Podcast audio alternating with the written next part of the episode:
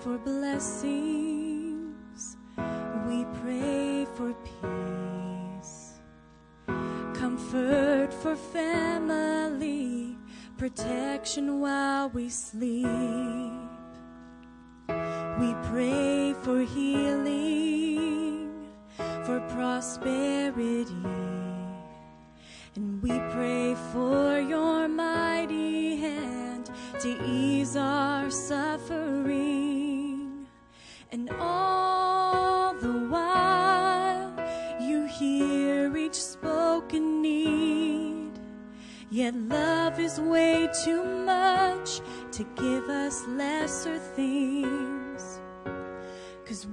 your blessings come through raindrops?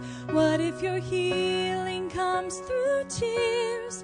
What if a thousand sleepless nights are what it takes to know you're near? What if trials of this life are your mercies in disguise?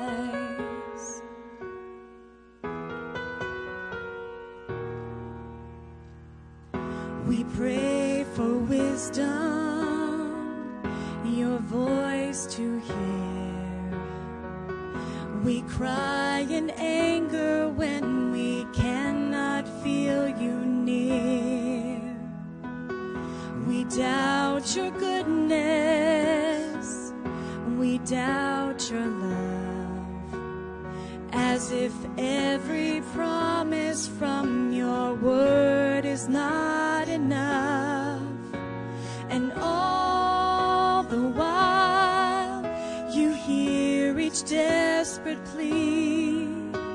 As long as we have faith to believe.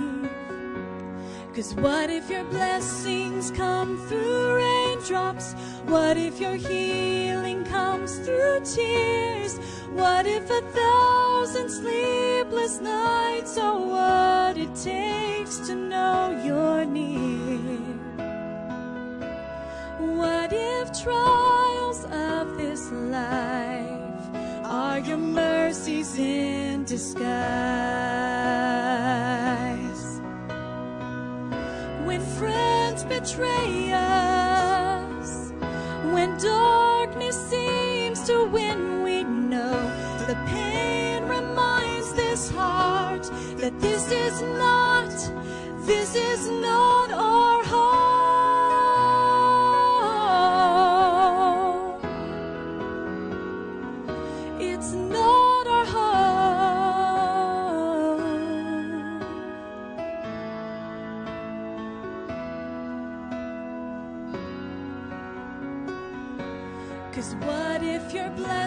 come through raindrops? What if your healing comes through tears?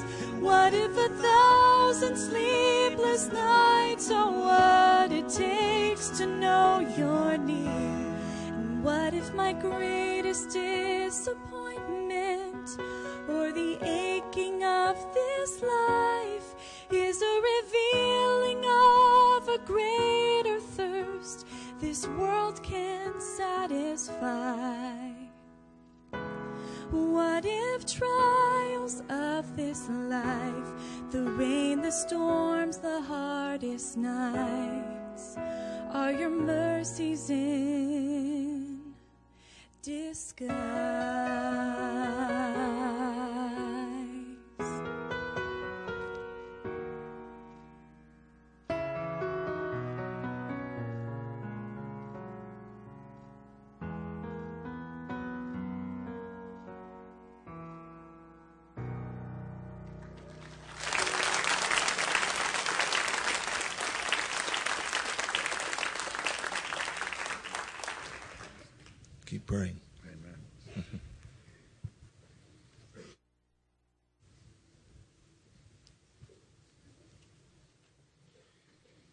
Morning, everyone.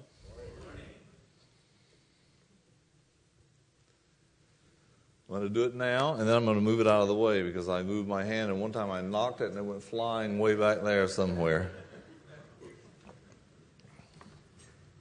Okay, let's get to Nehemiah chapter 2. Hope you're ready to go to work because we got to cover 2 and 3 today. Don't laugh, it can be done. I'm going to get this out, but it doesn't mean anything. I just do it for show. It doesn't work anyway.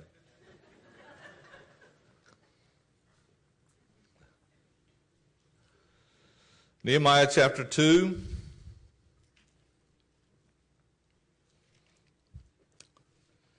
I'm not going to read 2 and 3 because that would be really long, but we will read the first five verses of chapter 2. Nehemiah chapter 2, verses 1 to 5. The word of the Lord says, And it came to pass in the month Nisan, in the 20th year of Artaxerxes the king, that wine was before him, and I took up the wine and gave it unto the king. Now I had not been before time sad in his presence. Wherefore the king said unto me, Why is thy countenance sad, seeing thou art not sick? This is nothing else but sorrow of heart. Then I was very sore afraid, and said unto the king, Let the king live forever. Why should not my countenance be sad when the city, the place of my father's sepulchres, lieth waste, and the gates thereof are consumed with fire. Then the king said unto me, For what dost thou make request? So I prayed to the God of heaven. And I said unto the king, If it please the king, and if thy servant have found favor in thy sight, that thou wouldest send me unto Judah, unto the city of my father's sepulchres, that I may build it. Shall we pray? We give thanks, Heavenly Father, once again this morning for the Word of God that we have before us, that we have a book that communicates your will to us, a book that is inspired, that is like no other book, not full of man's thoughts and ideas, but the very Word of God. And we pray that as we look into it, you would help us to remember where it comes from, that we would have the proper attitude of reverence, and that we would be indeed open and receptive to your word for us. We pray that your Holy Spirit would do his special work in us that only he can do, that he would illuminate us, that he would open the eyes of our understanding, and that he would apply your word to us, to each of us, in the way that only you know that we each need it. And so we commit ourselves unto you, and we pray that this time will be for the edification of believers and for the honor and the glory of our Lord Jesus Christ. We ask it all in his blessed name. Amen. Amen. Amen. When I was a child, I had a mischievous streak in me. You probably couldn't figure that out. And uh, one of the things we used to do, we liked to play tricks on the some of the neighbor ladies. We would go ring the doorbell. Uh-huh, I hear people laughing. I pause there to see if there's any other guilty parties here along with me. We ring the doorbell, then we go hide in the shrubbery. And they come to the door and open the door, and no one's there, and shut the door, and then we go ring the doorbell again and run away again. We thought that was great fun, you know. All right, Nick, don't you do that now. I see Nick, he's laughing along. All right, Nick, I'm going to keep an eye on you. Don't come ring my doorbell. It is funny. You're right. You're right. All right, you win. Christians, a lot of times in their prayers, are like children who ring doorbells and run away before the door is opened. We pray about things and then we quit. We pray about things and then we give up. Nehemiah prayed until he got the answer he wanted. I think about the prophet Elijah when he prayed. He went up on Mount Carmel to pray and he prayed. He got down on his knees, he got down on his face, and he prayed, and then he sent his servant to look and see if they saw any rain. Nothing. He got down on his knees and his face and he prayed again. Same thing, second time. He prayed again. He prayed again. He prayed again. He kept praying seven times. The number seven in the Bible is a number of something that is complete, that's perfect, that's finished. He prayed, and the idea of the seven is to teach us to pray until you get the answer. Now, Nehemiah in chapter 1, come back with me to chapter 1 and to verse 1. We don't know about these months because they are strange sounding names to us, except Nissan here in chapter 2 sounds like a car, but it's not. They didn't have Nissan and Toyota and all of that back then. But here in chapter 1 and verse 1, it says Kislev. That corresponds to the month of December. Okay, December. Now look at chapter 2, verse 1. It came to pass in the month Nisan. What is that? That's April. So he's praying December, January, February, March, April. Four and a half, five months he's praying. We don't know exactly how long. It just says the month and the year. Four and a half, five months he's praying. But when he finishes his prayer at the end of chapter 1, notice what he said. I, we didn't have time to dwell on this the other day, but notice how he does it. Chapter 1, verse 11. He says, Come down to the middle of the verse where he says, I pray thee, thy servant, prosper, I pray thee, thy servant, this day. This day, today, and grant him mercy in the sight of this man, for I was the king's cupbearer. Now he's talking about this day that chapter 2 brings to us. A lot of times the chapter divisions are okay for uh, general study, but sometimes they we stop at the end of a chapter and we think that's a complete thought when really we should keep reading. And really, in chapter 2 and verse 1, you have the continuation of this thought that was in chapter 1, verse 11. He's praying, he's praying. And it tells us in chapter 2, verse 1, he's been praying for four and a half, five months. He's been praying. But he came to a point in his prayer where it all came to a head. He said, Okay, Lord, today. Prosper me today before the king. He knew it was time to act. He, he had prayed and prayed and prayed, but he, sooner or later somebody had to say something to the king. And he was in that position of great advantage where he saw the king every day. So he finally says, Today, Lord, prosper me today before the king. He wasn't like those children that ring the doorbell and run off before they get the answer to prayer. Maybe there's somebody here today, you've been praying about something and it's been two months, three months, four months, or maybe years. Don't quit. Don't quit. Pray till you get the answer. And you have to realize when you're praying that no is also an answer. God can answer yes, no, later, and He can give you something better than what you asked for, something different or better than what you asked for. Those are all answers to prayer. But pray until you get an answer. And this is the answer that Nehemiah got. Chapter 2 and verse 1, he tells us what the 20th year was. You saw that back in chapter 1. In verse 1, it said, in the 20th year. And when I first read that, I remember thinking, the 20th year of what? Whose 20th year? Is uh, Nehemiah 20 years old? Or what is the deal here? So, what did I tell you last Wednesday? When you come to things you don't understand in the Bible, keep reading, keep reading, keep reading. And you come down here to chapter 2 and verse 1, and it says, In the 20th year of Artaxerxes. Okay, now we understand. He had a reign that was 40 years long. And this is the 20, this is the midway point of the reign of this king. And so now we know where this fits in history. This is going to be very important a few verses down. Okay, verses 1 to 8 of chapter 2 are answered prayer. That's what we're talking about here to begin with. It's a reminder to us to pray till we get the answer because we're going to see how Nehemiah got his answer here the king gives him two questions here in these verses, 1 to 8. Two questions. The first question is in verses 1 to 3. The first question Why are you sad? Now, that may not sound like much to us, but it was forbidden for the cupbearer to be sad in the presence of the king. The king watched the cupbearer all the time because the cupbearer is his filter.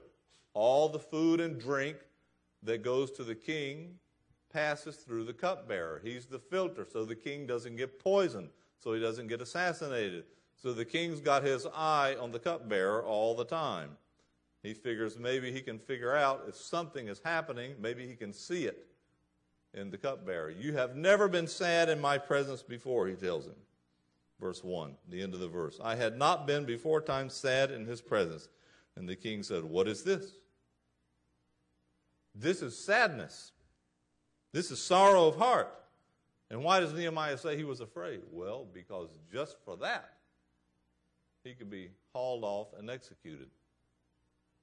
So, in one sense, you could say he took his life in his own hands. But he's letting his feelings come out. He's not doing theater.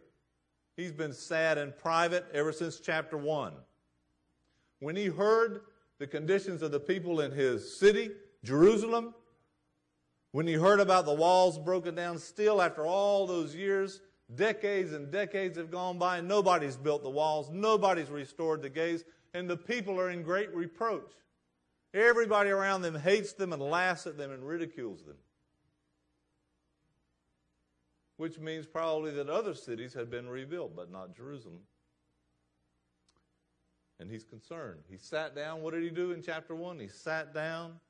He wept before the Lord. He fasted and he prayed.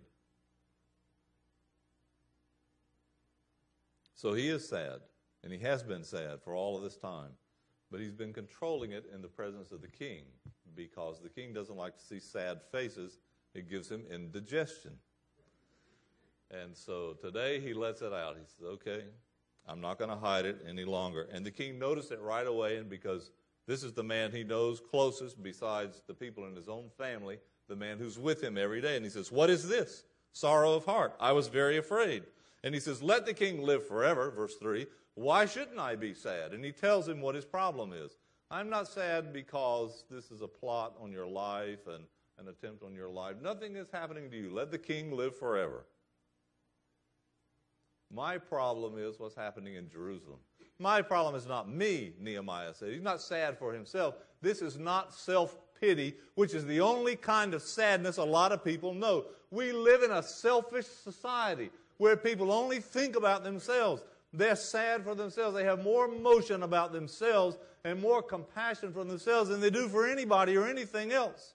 And it's a fulfillment of what Paul told us in 2 Timothy about the last days. He said in chapter 3, in verse 1 of 2 Timothy, that in the last days perilous times shall come, for men will be lovers of their own selves. And today we're even taught that. 30 years ago, 40 years ago, we were taught that self love was a sin to be confessed and repented of. Today we're taught that it's a virtue and that you need it. And that the reason those people are in prison and that the reason there are all these uh, difficulties in families and in society is because people don't love themselves enough. Mm, can I just tell you, frankly, that's a bunch of baloney? Nehemiah, what he has here is not self pity. He's concerned about the city. He's concerned about the people of God and the testimony of the people of God. And it bothers him that those walls are still down and those gates are not up, and he's not willing to just brush it off and keep living the way he had been living there and say, Well, how do we do? We say, It's not my problem. Or we just say, Oh, well, I'll pray for you. But that's the limit of our participation. And sometimes I think we're guilty of saying, I'll pray for you, and then we don't even do that. But he'd been praying all this time, and he'd been sad all of this time. He says, The city of my father's sepulchres, it lies waste, and the gates are consumed with fire. Okay, now, the verses 4 to 8 comes the second question of the king. The first question is, Why are you sad? Okay, now we got past that. The king relaxes. He realizes there's nothing going on against him. And he says, So, what are you requesting? What is your request? Do you know there are times and opportunities in life where we could say the Lord draws near to us in a special way and He gives us an opportunity to make a request? You better be ready. A lot of times our, our prayer requests are too general. We pray, Oh, Lord, bless so and so and bless so and so. And what is your request? Oh, just bless everybody. Say something specific. Don't just say, we have a tract about that in Spanish teaching people how to pray. It's called Señor bendice a Miguel. bendice a Miguel. And then he realized if people are praying that way for me, Lord bless uh, Miguel. He said, if people are praying that way for me, I don't like that. I want them to, to pray for, for the Lord to help me with my job. I want him to pray. Uh, I want them to pray for him to help me with my family, for my own spiritual growth. And he started thinking about all the requests he'd like for people to pray for him. And he said, just pray, Lord bless Miguel. That's not enough. Nehemiah has been praying, and the king says, So, what do you make a request for? What is the first thing he does? Well, he doesn't get out a little piece of paper. well, let's see. I do have a few things here. The first thing he does, he says, I prayed to the God of heaven. That's spontaneous prayer. That's what we call that arrow prayer or that flare prayer. It just goes up instantly. He didn't stop and get down on his knees there and say, Excuse me a minute, Your Majesty. You know, and Heavenly Father, we just want, and he go into his own little prayer meeting there. And it wasn't that. He prayed, and you can pray on your feet, and you can pray in your mind, and you can pray in an instant of time. This was a man we know who prayed because he's standing before the king, the greatest king on the earth, and that day he's standing right there looking at him at the throne, and he's thinking about God in heaven. He's praying. He wouldn't have been able to do that if he wasn't a man who cultivated the practice of prayer. And sometimes we think of prayer too late. In the 107th Psalm, you read that psalm and you see this happened to them and that happened to them, and they were lost and they wandered in the desert and they didn't have anything to eat or to drink. And it says, so many times you read that psalm later, 107, you'll see it says, Then they cried unto the Lord in their misery. So how come they didn't do it before? and they were in slavery and enclosed in prisons with iron bars. Then they prayed unto the Lord. They became sick and their soul drew near to death. Then they prayed unto the Lord. How come they didn't do it before? There is a such thing as preventive prayer. Lead us not into temptation. It's prayer beforehand. Deliver us from evil. And there is this prayer the practice of prayer, the daily prayer, and the spontaneous prayer in his mind. And you can do this at work. You can do this in the home. You can do this in your car. And you better pray as you drive and then drive as you pray. It's no good to pray for safety driving and then to get in there and act like one of the, uh, what do they call those things? The mutant Ninja Turtles. I can't remember what they're called. I am dating myself now. Anyway, some monster behind the wheel. Pray as you go and go as you pray. Nehemiah was a man of prayer. And so he prayed to the God of heaven. That was an instantaneous prayer, very short, to the. And then he spoke to the king. He didn't keep the king waiting. Notice his answer. If it please the king, if thy servant have found favor in thy sight, that thou wouldest send me unto Judah to the city of my father's sepulchres, that I may build it. He didn't say, I'd like to go and encourage them. He didn't say, I'd like to send them some money. He didn't say, organize a committee to study the problem. Boy, Americans are great at that. You we committee things to death. Do the work. Walls are not built by committees, cities are not built by committees. Churches are not built by committees. Disciples are not made by committees. Souls are not won by committees. You got to roll up your sleeves and go to work. Not the talk, but the action. He says, Send me to build it. He's willing to go. I think about Nehemiah in this sense, how he reminds me of the Lord, who looked down from heaven upon our pitiful estate and was willing to come down here himself to save us, not to stay in heaven and all the glory of heaven and the praise of the angels and that wonderful holy city, and to come down here to this place, what we heard about this morning from Brother Jim, in the mire and the muck, to be able to lead us back up, to take us back up one day, as Brother Brad shared with him in that wonderful place in heaven. But he had to come down. And if Nehemiah is going to help the people, he has to go there to help them. And so he says, Send me.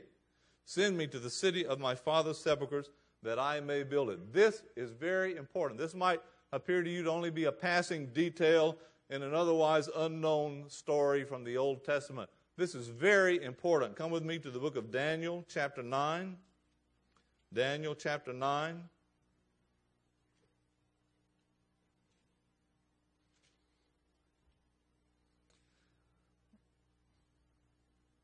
I'm glad to know that in this church I won't have to explain this too much because you're well taught on prophecy. But I want to remind you of what it says here in Daniel 9. In Daniel 9, 24 to 26, we have the, um, the explanation of what's called the 70 weeks of prophecy. Uh, the week is really a word that means seven, 70 sevens. It could be seven days, seven years, seven whatever. It's a, a group of seven. Seven days is a week.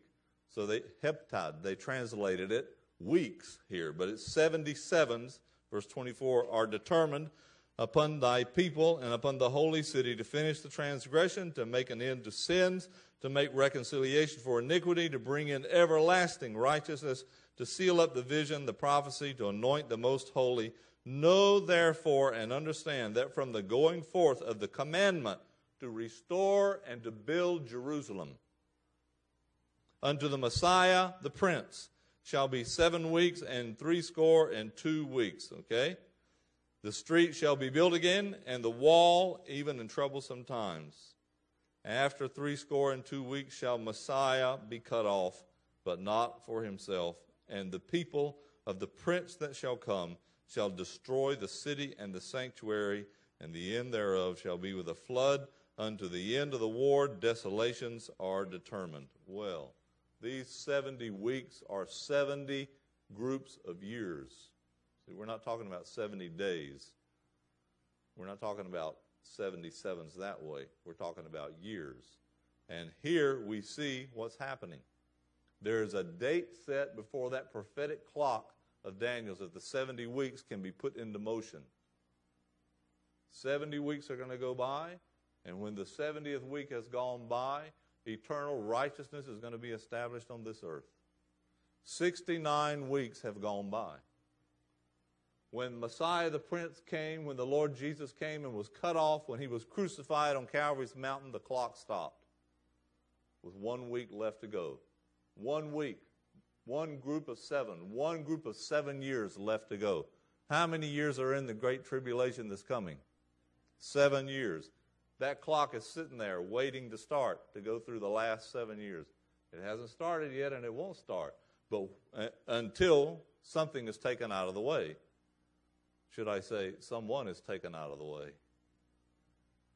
When the church is gone off of this earth, then the Lord's dealings revert to Israel. And those seven years marched by, and you know the story because you've studied Revelation many times. But all of this, without dwelling on that any longer, all of this depends on the starting date. And we're told that when the command goes out to build the city, that from then, from that point, you start counting the weeks. Well, here's, here it is. Send me to build the city, he says. And the king said to me, verse 6, the queen also sitting by him. For how long shall thy journey be? And when wilt thou return? So it pleased the king to send me. He's got the royal command. It pleased the king to send me. So I set him a time. I didn't say, oh, well, like we say in Spain, más o menos, mm, aproximadamente, more or less, about, mm, I don't know, a few years, whatever. Whatever is a great American word. We don't have that one in Spain. There's no way to say. We say más o menos over there.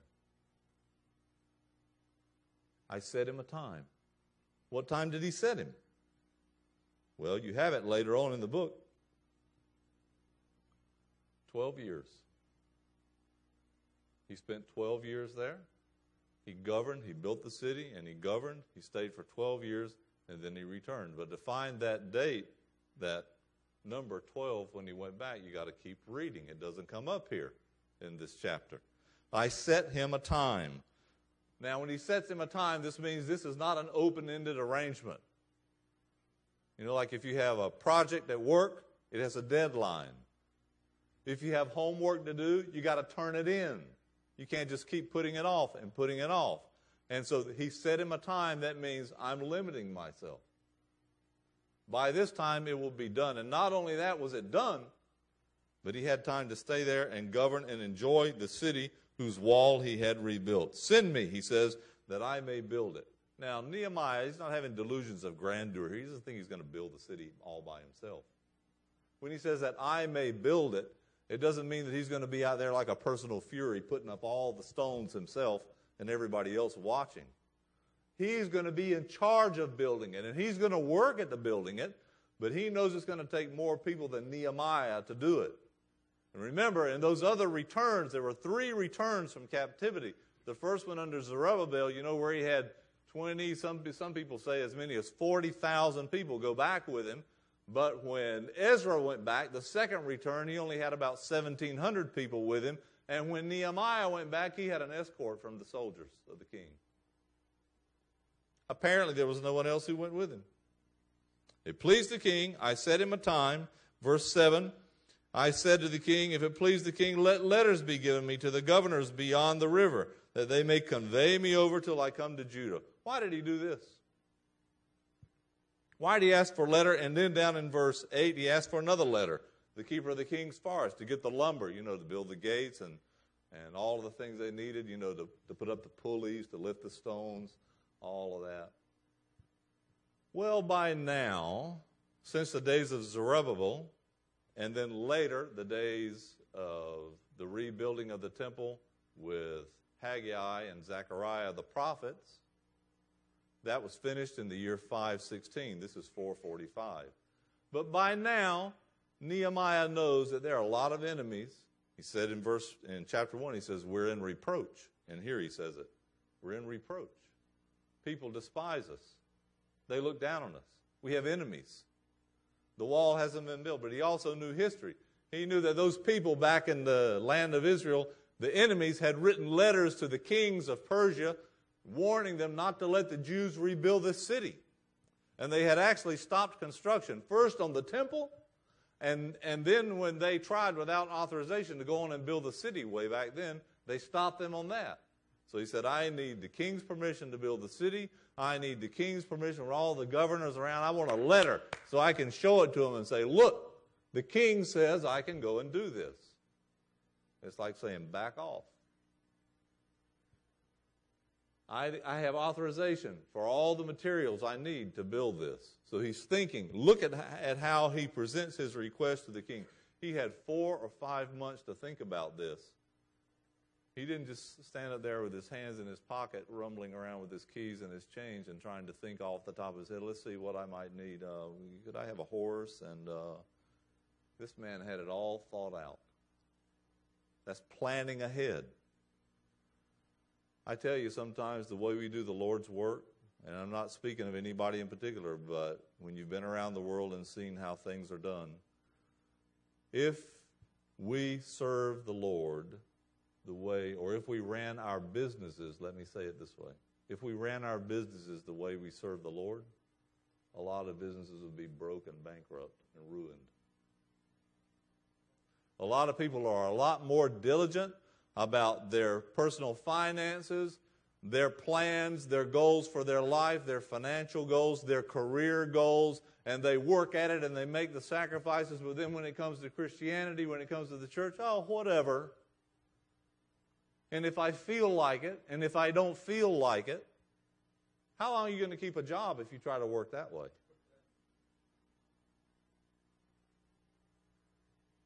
This is a man who thought when he prayed. Those months that he was praying, he was thinking. Those months that he was praying, he was planning. Because planning is not carnal.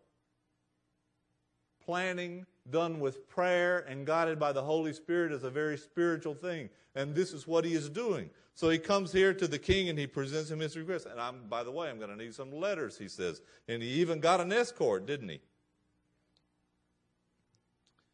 He says in verse 8 at the end, and the king granted me according to the good hand of my God upon me. Nehemiah is a man who has it all in perspective. He has to ask the king for permission. That's human authority. He, he respects that and he looks for that permission. But he knows that he's going to get it because Proverbs 22 1 says, The heart of the king is in the hand of the Lord as the rivers of water. He turns it whithersoever he will. I went with a man one time in the Canary Islands who was the man in charge of the distribution of the water for irrigation to all the different lands up there. And he was an elder in an assembly there. And um, It came a certain hour, and he said, I've got to go change the water. Do you want to go with me? And I said, Sure. So I rode along in his Land Rover. He rode up to a spot that had uh, huge fences, chain link, and barbed wire fences around it. And he got his keys out and he opened it up and he went in. And all these canals going out from that spot to all different places on the island, all, all the wells of water coming up being pumped up through this spot. And he closed down some of the canals with the levers and he opened up others and sent the water off in another direction. That was the man who controlled the flowing of the water. And I thought of this verse. The heart of the Lord, or the heart of the king, is in the hand of the Lord like the rivers of water. He turns it whichever way he wants to. Who controls that? Can the Lord dispose people's hearts and minds favorably? Can He prepare things and convince people and persuade people when we can't? You better believe He can. Because we have a saying a man convinced against his will is of the same opinion still. He has to be persuaded by the Lord. There's a spiritual work that has to be done. And for you and I to see that work done, we have to get on our knees and pray. And he'd done his praying. And so he asked, but when he gets the answer, he says, Well, the king gave me permission, but the king gave me permission because never forget to give God the glory. Because of the good hand of the Lord upon me. That's why the king gave me permission. The good hand of my God upon me. So he says, Then I came. No stories about the trip. Very simple, verses 9 and 10. His travel and the reaction. You see his travel in verse 9. He says, The king sent captains of the army and horsemen with me. Apparently, those are the only ones who went with him. There's no names of any other Jews who traveled with him who decided, We want to return and help build the wall. We want to return and help build the city. The numbers in the re- three returns keep going down until you, when you get to Nehemiah's, Nehemiah by himself with a military escort and the letters from the king. What does that say about all of the people that stayed behind and didn't want to get involved? There are places in this country, and there are plenty of places in other countries of the world that to this day have no Christian testimony and sometimes it's just because people don't want to get involved. They're happy to attend, but they don't want to get involved. That's why we read when the Lord talks to the disciples and he says, The harvest is plenteous, but the laborers are few. The laborers, not the attenders, not the bench warmers, not the observers, and the armchair critics. But the laborers are few. And when you're out there seeing the condition of the world and the great need for the gospel, and you see these uh, super churches, you know, with five, ten, fifteen thousand people in them, and you, and you say, what is this? What, what are they producing? Where are the laborers going out? We have entire provinces with nothing in them. You wonder if people are just happy being entertained. When he traveled, unfortunately, he didn't have any Jewish companions. But when he arrived, he had all of those people there who were waiting and who needed his help. Unfortunately, in verse 10, we're introduced to two of the three, uh, well, I'm not going to say the three stooges. Yeah, I said it anyway, saying I'm not going to say it. These are the three troublemakers. And wherever there's a work of God to be done, I want you to know, wherever there's a work of God to be done, there's always somebody there to criticize it and laugh at it and tear it down and go around nin, nin, nin, nin, nin, behind the scenes and try to pull people away and frighten people and discourage people and cause trouble. And here's two of the three right here. What is their problem? What is their problem? It says it grieved them exceedingly. What is that?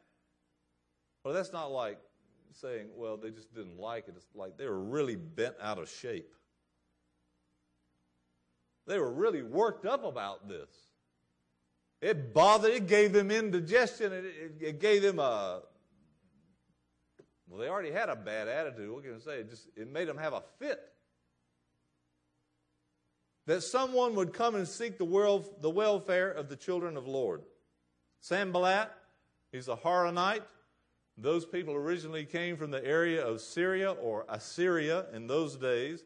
But you'll remember that when the Assyrians conquered the northern kingdom, the ten northern tribes of Israel, when they conquered those, they brought in people from their country, some of whom were people who had been captured from other countries. They brought them in and they uh, colonized, let's say, the north of Israel with these people from other countries. People who, it says, they um, worshiped Jehovah and served their own gods. They brought in all their idols and all of their mythology and all of this with them, and they just added uh, the God of the Jews to that. Well, Sanballat comes from that group. We would call them the Samaritans, and they're the forerunners in some ways of the people who live there now and say that land belongs to them, and they call themselves Palestinians. I'm probably going to offend someone saying this, but I'm going to tell you that the Palestinian is a name that the Romans gave to aggravate the Jews.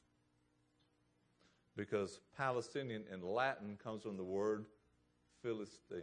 Philistine. Palistea. And they named it when they conquered it in order to humiliate the Jews. Instead of calling it Judea, they called it Philistia which comes out Palestine in English. That land belongs to the Jews. That doesn't mean we approve of everything Israel does, no matter what. But it does mean this we recognize that God doesn't go back on his promises. He made a promise to Abraham and to his descendants, and when he gave them that land, he used this word read my lips. He used this word forever forever. So Israel has a future, and that land belongs to him, to them. But way back in Nehemiah's time, there were people squatting on the land, people who'd come in from other countries like these today, come in and settle there and decided that that land now belonged to them. And tried to make themselves a nation and, and have their own representation. Well, they're squatting on somebody else's land. Sanballat was one of those. Tobiah is an Ammonite. The Ammonites and the Moabites come from who? Lot. Thank you. Lot's, Lot's incestuous relationship with his daughters. They got him drunk. They didn't have, a, they didn't have husbands because they, they died in Sodom or, or they didn't have them. And so they, they said, well, now, how are we going to have descendants? They got their father drunk. They had relations with him and each one had a son, and there's the, there they are. The Moabites and the Ammonites come from that, and they were perpetual enemies of Israel. Nobody can afflict you like a family member, like a relative. And that's, and that's exactly what was happening in this case. So here they are, Sanballat and Tobiah, and what is their problem? Their problem is they don't want anyone to help Israel. Does that sound familiar? They don't want anyone to help Israel. But now let's bring it over to where we are. There are people today who are aggravated and bothered anytime anybody tries to help build up the church. They are church critics. They are church splitters. They are church destroyers. They don't know how to build, and they don't want anybody else to do it either. They're grieved, he says, because someone came to seek the welfare of the children of Israel. Let me ask you a question. Do you like to see God's people suffer? There are some people who do. Do you like to cause or see churches have trouble? Families have trouble? Churches have trouble? Christians have trouble? Some people do. Sanballat and Tobiah were that way. They were happy as long as Israel was miserable. And when they apparently they heard through their connections, you know, as Nehemiah came and showed his letter to the different governors as he came along, word got out because he hasn't talked yet to the people, the Jews there in Jerusalem. He hasn't said anything. But the word is out. Sanballat and Tobiah heard about it, and they said, Ah, we heard through the grapevine this fellow's coming. He's got authorization to get materials and to build the wall. Bad news. They don't like it. So here are the enemies, and they're going to cause more than one problem as we go along. Come with me to verses 11 to 16, and we have the private analysis of Nehemiah. Now remember, Nehemiah has traveled all this way. He spoke to the king, he got permission, he traveled, he's there, he's reached his destination, but he hasn't said anything yet about what he's doing there. Sanballat and Tobiah heard it through the grapevine. But Nehemiah hasn't opened his mouth yet. He's a wise man. Why? Because when he was back in the palace, they came and told him what the conditions were there. He believed them, and it was a faithful report. But now, before he speaks to the people that are living there in those conditions, what does he need to do? He needs to get down there and see what it's really like for himself.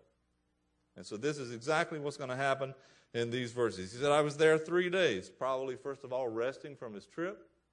Maybe, maybe he had letters from the Jews in captivity. They sent, we don't know what he was doing those three days. But it says he went out in the night, verse 12, and some few men with him.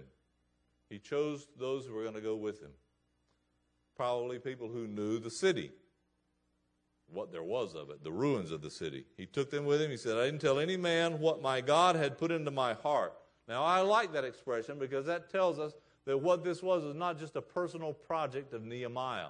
This was something that God had put into his heart.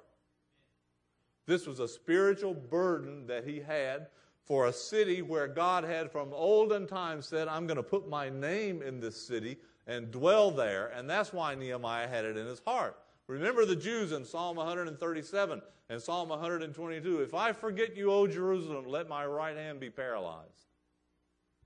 This is how he feels. And so he's asked the Lord to, to allow him to go and to build this city. The Lord put it on his heart. He says, There was no animal, no beast with me except the one I rode. And he rode out until he got to the place where there were so many stones down and piled up that he couldn't pass from there any further. But he tells you where he went. Verse 13, he gives you the list. Verse 14, he gives you the list. He got to the place where, at the end of verse 14, he couldn't pass by because of the rubble and then he says in verse 15, I went up in the night by the brook and viewed the wall and turned back and entered by the gate of the valley and so returned. Let me say this about all of that. There are a lot of times when a spiritual work is being done that there are few people who are working while everybody else is sleeping. Everybody else is home asleep. Nehemiah's out. He didn't do this in the daytime because he didn't yet want to call attention to what his plan was, what he was going to do. He wants to see it for himself, and then he's going to speak to the people. But until he can do that, as we say in Spanish, mutis, chito lerengue. He doesn't say anything. He's waiting. So he's out here examining at night. I can tell you that there are men and women who serve the Lord who take care of people, who watch over people, who minister to people, who spend nights praying when other people are asleep. And sometimes the sleepers are so quick to criticize. Samuel, you know, one time in the history of Samuel, when he had to go out that day and speak to King Saul, and he had to say, The Lord has rejected you. He's torn the kingdom from you. He had to confront him because he didn't do what the Lord told him to do.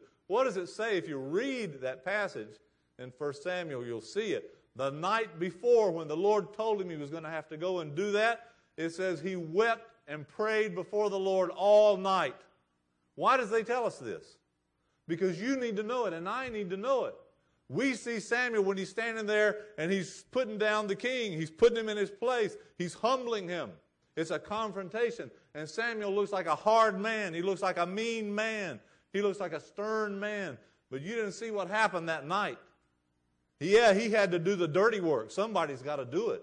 But he's down there at night on his knees crying and praying when everybody else is asleep, the people who are so quick to criticize him. And that's often the way it is with the elders in an assembly. Behind the scenes, when everybody else is asleep, they're praying. They're keeping watch over the flock. And it's a job you take home with you. It doesn't have business hours. You already know that. So here's Nehemiah out at night doing his homework. He's got to see it for himself. He's got to count the cost of what it's going to take to build those walls up, and he's got to speak with firsthand knowledge when he speaks to the people who live there. And so this is what he's doing. Okay, we come down to verses 17 through 20, and he speaks out finally. He speaks out. Then, you see that? Verse 17. Then I said to them, not before. He's been there three days. He knows when to speak and when to hold his peace, when to hold his tongue. He speaks at the right time. Then I said to them, You see the distress that you are in. Is that what it says? Are you sure? You see the distress that you are in. Ah, what's the difference? He could have said, Well, I just got here and I've looked it over and you guys are in a real mess. How did he pray back in chapter 1? We have sinned, I and my father's house. He hadn't done any of that. He didn't cause the destruction of Jerusalem. He didn't cause the deportation. He didn't cause their prolongation and captivity. It wasn't his fault. He took what we call, uh, the old brethren used to call it, eating the sin offering. He took it, he made it as if it were his own. He confessed it. He confessed the sins of the people and he took his place with him. He identified himself with them. And he continues to do that when he reaches them in chapter 2. He says, We are in distress. He's one of them. He's not talking down to them. He's one of them, but he's pointing out the problem because, brother and sister, you can't solve the problems until you're willing to recognize what they are. You can't just cover it over one brother in one place, he said, Now, there's a lot of empty seats and very few people. And he said, You see all these empty seats? Turn around and look at them as they were all sitting up at the front in one area so they didn't, at the meeting so they didn't have to see all the empty seats. He said, Turn around and look at all these empty seats. Why do we have all these empty seats? We're just like a little covey of quail here in one corner of this building. What's going on? Look at all those tracts that have been for years in that rack of tracts back there that nobody ever gives out. He's calling attention to it. We need to do something. We need to face the problem and pray to the Lord and ask Him to help us. And then we need to do this and get to work. And so this is what He's doing. He's preparing them. He says, We are in distress. You see it. He's, he's putting it in front of them. Look at it. Jerusalem is waste. The gates are burned. And then He says, Come. Let us build the wall. He doesn't say, The king sent me to tell you, you have permission to build the wall. He said, Let us do it. He's one of them. Build the wall, and he's going to be right in there with him. And that's the best way to do work. Not to tell somebody else what they need to do, but to roll up your sleeves and get in there and do it with them. Come, let us build up the wall of Jerusalem that we may be no more a reproach. As long as that wall was down, which was protection and separation and testimony to the presence of the city. As long as that wall was down and ruined, the people scorned them and laughed at them. They looked down at them, these pathetic Jews. What can they do? Build the wall and end the reproach, he says. That's what we're going to do. And then, then he told them the second part of his message, verse 18. I told them about the good hand of God upon me. He told him about how God had blessed him and opened the way, and he told him about the words of the king. Maybe he showed him the letter. We have permission. All those other times when they tricked the king and the enemy sent letters and told the king to stop the work, that ain't going to happen this time. I got the letters ahead of time. We're going to build the wall. The Lord has opened the door for us. And the people now are encouraged, it says here in this verse 18. They said, not Nehemiah. They said, Let us rise up and build the wall. And that's what you want. There comes a time when you have to stop sitting around and feeling sorry for yourself and thinking that the work is too great and that you'll never get it back to where it was before. And you got to say, Get up and do the work. Get up and do the work. Don't sit there and feel sorry for yourself and don't try to stone the devil's dogs, throw stones at the devil's dogs. Just do the work. That's the answer. That's the way to solve the problem. And so the people are excited about that, but, verse 19, but Sanballat, the Horonite, Tobiah, the servant, and, and the Ammonite, and now Geshem, the Arabian. He's the descendants of Ishmael, who also have always caused trouble for the children of Israel. Now the three of them are together. Now you know who they are. They heard it and they laughed us to scorn. How oh, they're going to build the wall? Is that, a, is that ever ridiculous? They're going to build the wall. What is this you're going to do? What are you going to do? You're going to rebel against the king? That was their old lie that they told in previous decades when they wrote letters to the Persian kings and said, Don't let them build the wall. They're going to build up the city, and then they're going to create a rebellion and establish their own kingdom. And they frightened the king that this was going to happen, and so he stopped them. He forbade them to build. Well, you going to rebel? That dog don't hunt anymore. Verse 20. Then I answered them. Because you not only have to speak to exhort the people and help them and encourage the people, you also have to answer the enemies. And what did he say to them? Well, he spoke about God. He didn't say the king will help us. He said the God of heaven, he will prosper us. If you do God's work, he'll do that. If you do God's work in God's way, you can count on God's help. You still got to do the work. God doesn't lay the bricks. God doesn't pile up the stones. God makes the stones. But you got to pile them up and put mortar on them.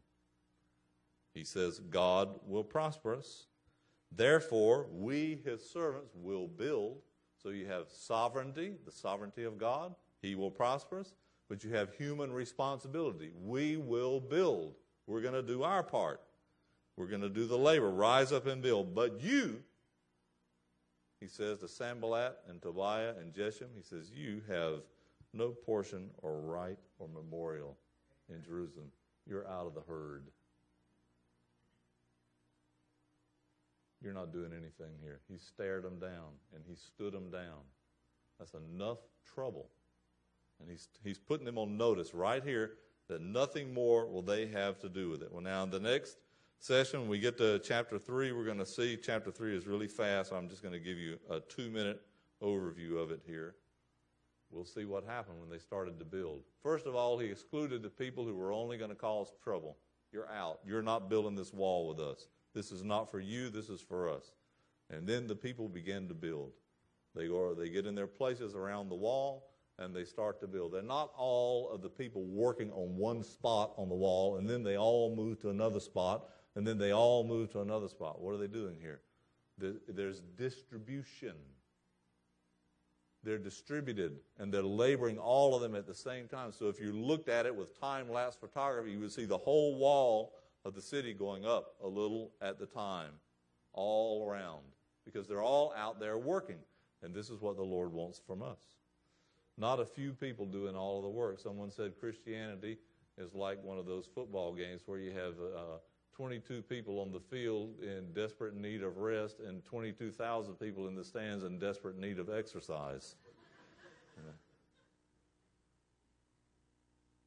In 1 Corinthians chapter 11, uh, chapter 12, the Lord tells us that He's given us each a gift for the common good to work. And you have to ask yourself, in the work of the Lord here in San Ramon, what is your part? Attending services is not a part. It's good. I'm glad you're here. But what is your part? Who can you encourage? Who can you help? What is there for you to do? There's something for you to do because every part in my body has a function, and every part in your body has a function, and every part in the Lord's body has a function. And all of these people here had a function, except the warts in verse 5. The nobles of Tekoa, they're the warts. Warts don't do anything they wouldn't do the work. We have a great work before us. You see, when there's a great work to do, it all divides up, doesn't it, into its different parts. The people who help and work, and the people who stand on the side and criticize and try to tear it down. May the Lord help us to know where we fit into His work and to be workers for Him, to build up the testimony of the Lord and to encourage and to help people who are suffering and in difficulties. We'd be like Nehemiah, be willing to give of ourselves and what we have to help them and to see the Lord's work go forward. Let's pray. We thank you, Heavenly Father, that we could be together this morning and that we could look into your word. We could see from Nehemiah things that we need for our lives. And we pray that you would deliver us from being in any way at all like or having any kind of fellowship with people who want to detract from the Lord's work. Help us to be encouragers and helpers. Guide us by your Holy Spirit in our plans and our activities so that we'll all be directed by you. It will be the good hand of our God upon us, Lord. Open doors of opportunity and make it possible for the church to continue to grow. We pray the same for our families. We pray the same for those friends around us who don't know you, that our testimony to them. We pray that you would help us to make progress in explaining to them the wonderful good news of the gospel, and they also might come to be laborers with us in the great work of God. For we ask it in the name of our Lord Jesus Christ. Amen.